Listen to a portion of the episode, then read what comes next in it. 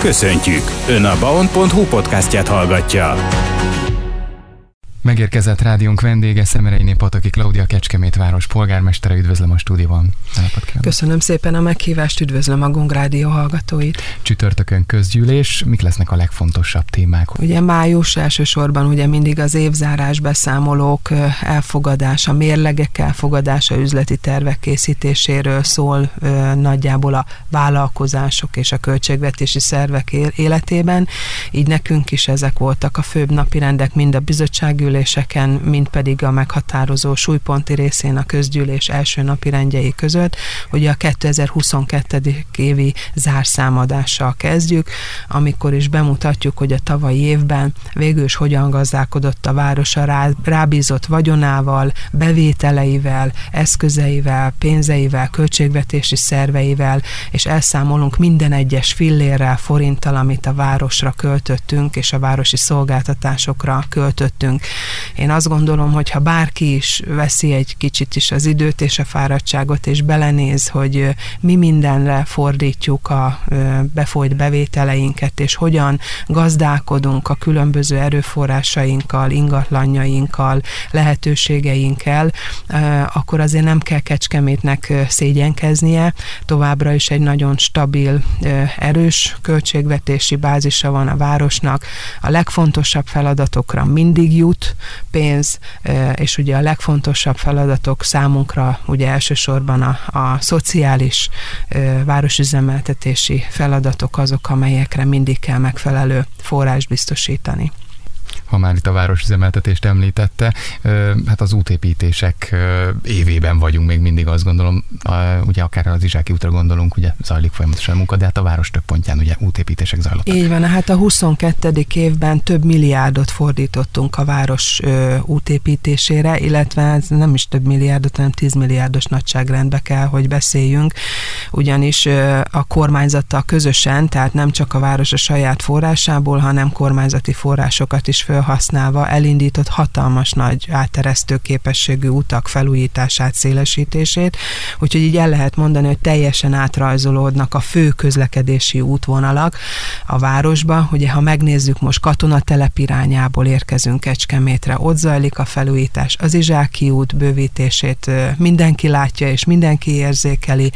Azt gondolom, hogy a Károly Robert körút, ami elkészült, az is egy óriási segítség és lehetőség lehetőség az, az újabb közlekedési útvonalak becsatornázására nagyon szívesen használják, nagyon jók a visszajelzések.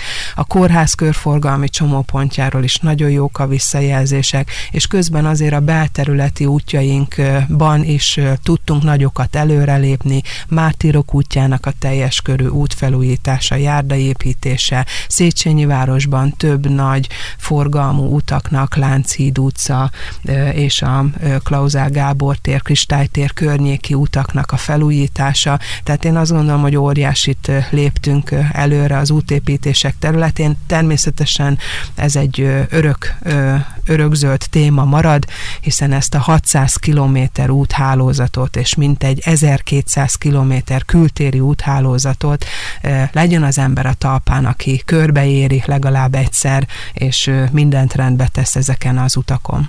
Ugye csütörtökön közgyűlés, ilyenkor a héten ugye a különböző bizottsági ülések zajlanak, és hát például a jogi és ügyrendi bizottság ülésén a szociális ügyek kerültek fókuszba. A szociális gondoskodás témájában mik a legfontosabbak, amelyek majd ugye szóba kerülnek a közgyűlésen is? Hát szociális gondoskodás, ugye nagyváros, nagyon nagy jövedelmi eltérések, látjuk a város különböző területein a különbséget, valahol jobban élnek, valahol kevésbé élnek jobban, és természetesen a közösségnek az a feladata, hogy ahol rászorulók élnek, ahol olyan probléma van, ami kilátástalan helyzetet teremt, ott, te, ott segítsünk.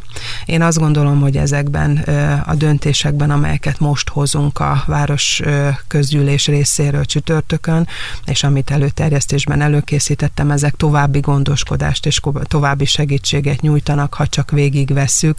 Ugye szociális bérlakás sok esetében nem emelünk árat, a költségelvű bérlakások lakbérét sem emeljük meg, egy új kategóriát hozunk be a lakásrendelet módosításában, ami egy piaci elvű fejlesztését jelenti a lakásállománynak, tehát azzal számolunk, hogy a Kikfor Kft-vel és a Városi Alapkezelővel közösen új lakásokat építünk, és az új lakások által egy újabb lehetőséget biztosítunk majd a ideköltözőknek és a kecskemétieknek, és egy új rendelet megalkotását kezdtük el kidolgozni az új lakásokhoz, mégpedig a fiatalokat szeretnénk segíteni, ugye helyben maradást szeretnénk idekötni őket Kecskeméthez, és egy lehetőséget biztosítani egy kedvezményes albérleti támogatással a 28 év alattiak számára, és a 28 év felettiek számára pedig, ha már végleg úgy döntöttek, hogy Kecskeméten maradnak, akkor a Kecskeméten épülő lakásokból valamilyen kedvezményes formába tudjanak hozzájutni. Ez a program gyakorlatilag annak a folytatása, amit az elmúlt időszakban a különböző városrészeinkben a csok segítségével hajtottunk végre, tehát Kadafalva, Méntele, Katonatelep ugye benépesült, ott kedvezményes telekértékesítéssel biztosítottunk lehetőséget a fiatal családoknak, család, családalapításra, és most pedig azt látjuk, hogy van egy ilyen másik terület a városban, amelyet ki lehetne használni a következő években, és erre fókuszálunk. Továbbra is vendégünk Szemerei Pataki Klaudia, Kecskemét város polgármestere, és folytatjuk a témát, és maradunk még a szociális gondoskodás témájánál és ügyében. Itt az előbb ugye a fiatalok kerültek fókuszba, de azért még nyugdíjasokkal kapcsolatban is ö, tudunk beszámolni, hogy kedvezményeket Igen, igen. Szeren, szerencsére azt ö, tudom elmondani, és szerintem a nagyon sok nyugdíjas vissza is igazolja, hogy rengeteg olyan ellátási forma van a városban, amelyet tovább segítjük a nyugdíjasainkat, és elsősorban a kis nyugdíjasokat, a kis nyugdíjból élőket, hiszen nagyon sok olyan szociális támogatás van, ami a házi segítségnyújtásnál, a gyógyszerváltásnál, a hulladék elszállításnál, vagy a hulladék fizetésénél, vagy, a, vagy például, a, hogy megemlítsem, a, a, az étkeztetés támogatása a nyugdíjasok számára, vagy például a lakhatási támogatáshoz is lehet lehet igényelni albérleti támogatást egyébként idősebbeknek is, de az mondjuk a fiatalabbra is vonatkozik. Tehát nagyon sok olyan ellátási forma van, amelyeket nyújtunk a városban az idősebb korosztálynak is, és itt kellett azzal szembesülnünk, hogy ahogy emelkednek a nyugdíj alap is, hiszen a nyugdíjemelés az folyamatos, ez a kormány elkötelezett ebben a kérdéskörben, így az ellátás alap alapját is, hogy ki jogosult az ellátásra, annak az alapját is meg kell emelnünk, úgyhogy most erről szól a rendelet módosítása, hogy ne essenek ki a jelen pillanatban ellátásra szorulók a körből, megemeljük a, az ellátási formához kötődő jövedelemhatárt, és így még többen is, és a meglévők is továbbra is hozzá tudnak jutni ezekhez a támogatási forrásokhoz. És a rendelet módosítása kapcsán itt az árva és félárva gyermekek kapcsán is lesz változás? Igen, az pedig egy, öt pedig teljesen új alapokra helyezzük. Ugye ezt az átmeneti rendelkezést a Covid ideje alatt vezettük be.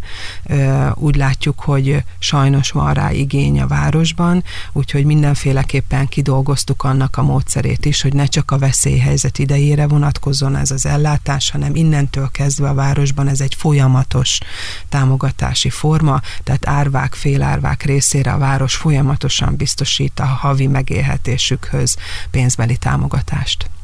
Van még pár percünk, és Szemerei Pataki Klaudiával, Kecskemét város polgármesterével beszélgettünk. Hát kicsit a jövőbe tekintsünk is, a jövőre nézve. Környezetvédelem tekintetében mit tudhatunk, hiszen itt folyamatosan hallhatjuk, olvashatjuk ugye az a környezetvédelem kapcsán, akár az elektromos autók, elektromos buszok.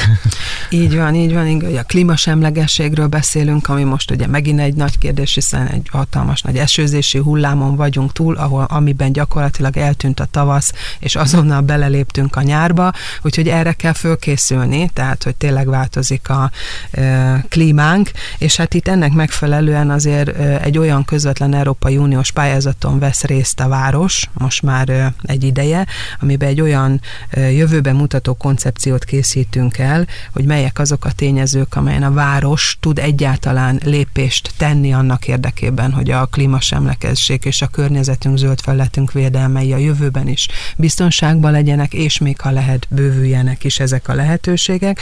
Úgyhogy itt a tömegközlekedésben és a hulladék szállításban gondolkodunk egy nagyon, nagyon exkluzív projekten, azt gondolom, hogy kevesen nem, sőt egyáltalán nem gondolkodnak városok most jelen pillanatban Kecskeméten kívül Magyarországon ilyen rendszerben. Ugye mi már erről eléptünk, hiszen hibrid buszaink vannak a városban, de ezek a hibrid buszaink el fogják lassan érni a csere életkorhatárukat, és már egy következő technológián gondolkodunk a hidrogén felhasználásának a lehetőségén, és mindezt összekötve a hulladékkal, ugyanis a hulladék válogató telepünkön zajlik egy hatalmas nagy beruházás, amelynek keretében megnyílik annak a lehetősége, hogy esetleg a szemétből hidrogént állítsunk elő, amit utána fel tudunk használni esetleg a tömegközlekedés területén is. Úgyhogy ez van most éppen a fókuszban. Én, én azt gondolom, hogy ez egy hihetetlen előre mutató lépés. Egyetlen egy élő példa van az egész világban, ez Japánban van ez az élő példa, ahol már próbaüzemben, tesztüzemben működtetik ezt a rendszert. Mi már ezt vizsgáljuk az egyetemmel közösen, és reméljük, hogy be tudjuk építeni Kecskemét közlekedésébe is a jövőbe ezeket az eredményeket. És ha már eredményeket, reméljük, hogy jó eredményekkel zár a Kecskeméti labdarúgó csapat, a KTL, hiszen pénteken ugye az utolsó hazai mérkőzés, illetve a szezon zárul. Ha szépen szerepelt a csapat, ugye a dobogó meg lehet, ha, ha minden igaz. Igen, gyöny- gyönyörűen szerepelt. Tényleg az egész bajnoki szezonban a szezon meglepetése volt országosan a, a KTL Kecskeméti csapat, Szabó István vezetésével, és a fiatalok, fiatal játékosaink szív, szívügyének tekintett tették azt, hogy ők most megmutatják, hogy mit is tud a kecskeméti foci. Szerintem az ország erről beszél, sőt már nemzetközi szinten is erről beszélnek. Bár a hétvégén egy kicsit gyengébben játszott a csapat, de az egész szezon gyönyörű volt, és szurkoljunk, hogy a pénteki utolsó hazai mérkőzésünk is olyan jól sikerüljen, mint az összes hazai, amikor a Fradit is mind a kétszer megvertük, hogy így finoman fogalmazva, itt a hazai stadionban, mi Liba legelőkön, nagyon aranyos volt egy beírás, egy kommentelő, hogy úgy gondolták a fradisták, hogy jönnek egy Liba legelőre, aztán megérkeztek az oroszlán barlangba, jót mosolyogtam ezen a kommenten, nagyon érdekes volt, és hát szurkoljunk együtt, érdemes, mert tényleg egy jó csapat, egy jó közösséget kovácsolt, és újra megdobogtatja a kecskemétiek szívét a, a játékosaink és az edző. Polgármester asszony, köszönöm szépen, hogy eljött hozzánk ismét. Köszönöm a meghívást.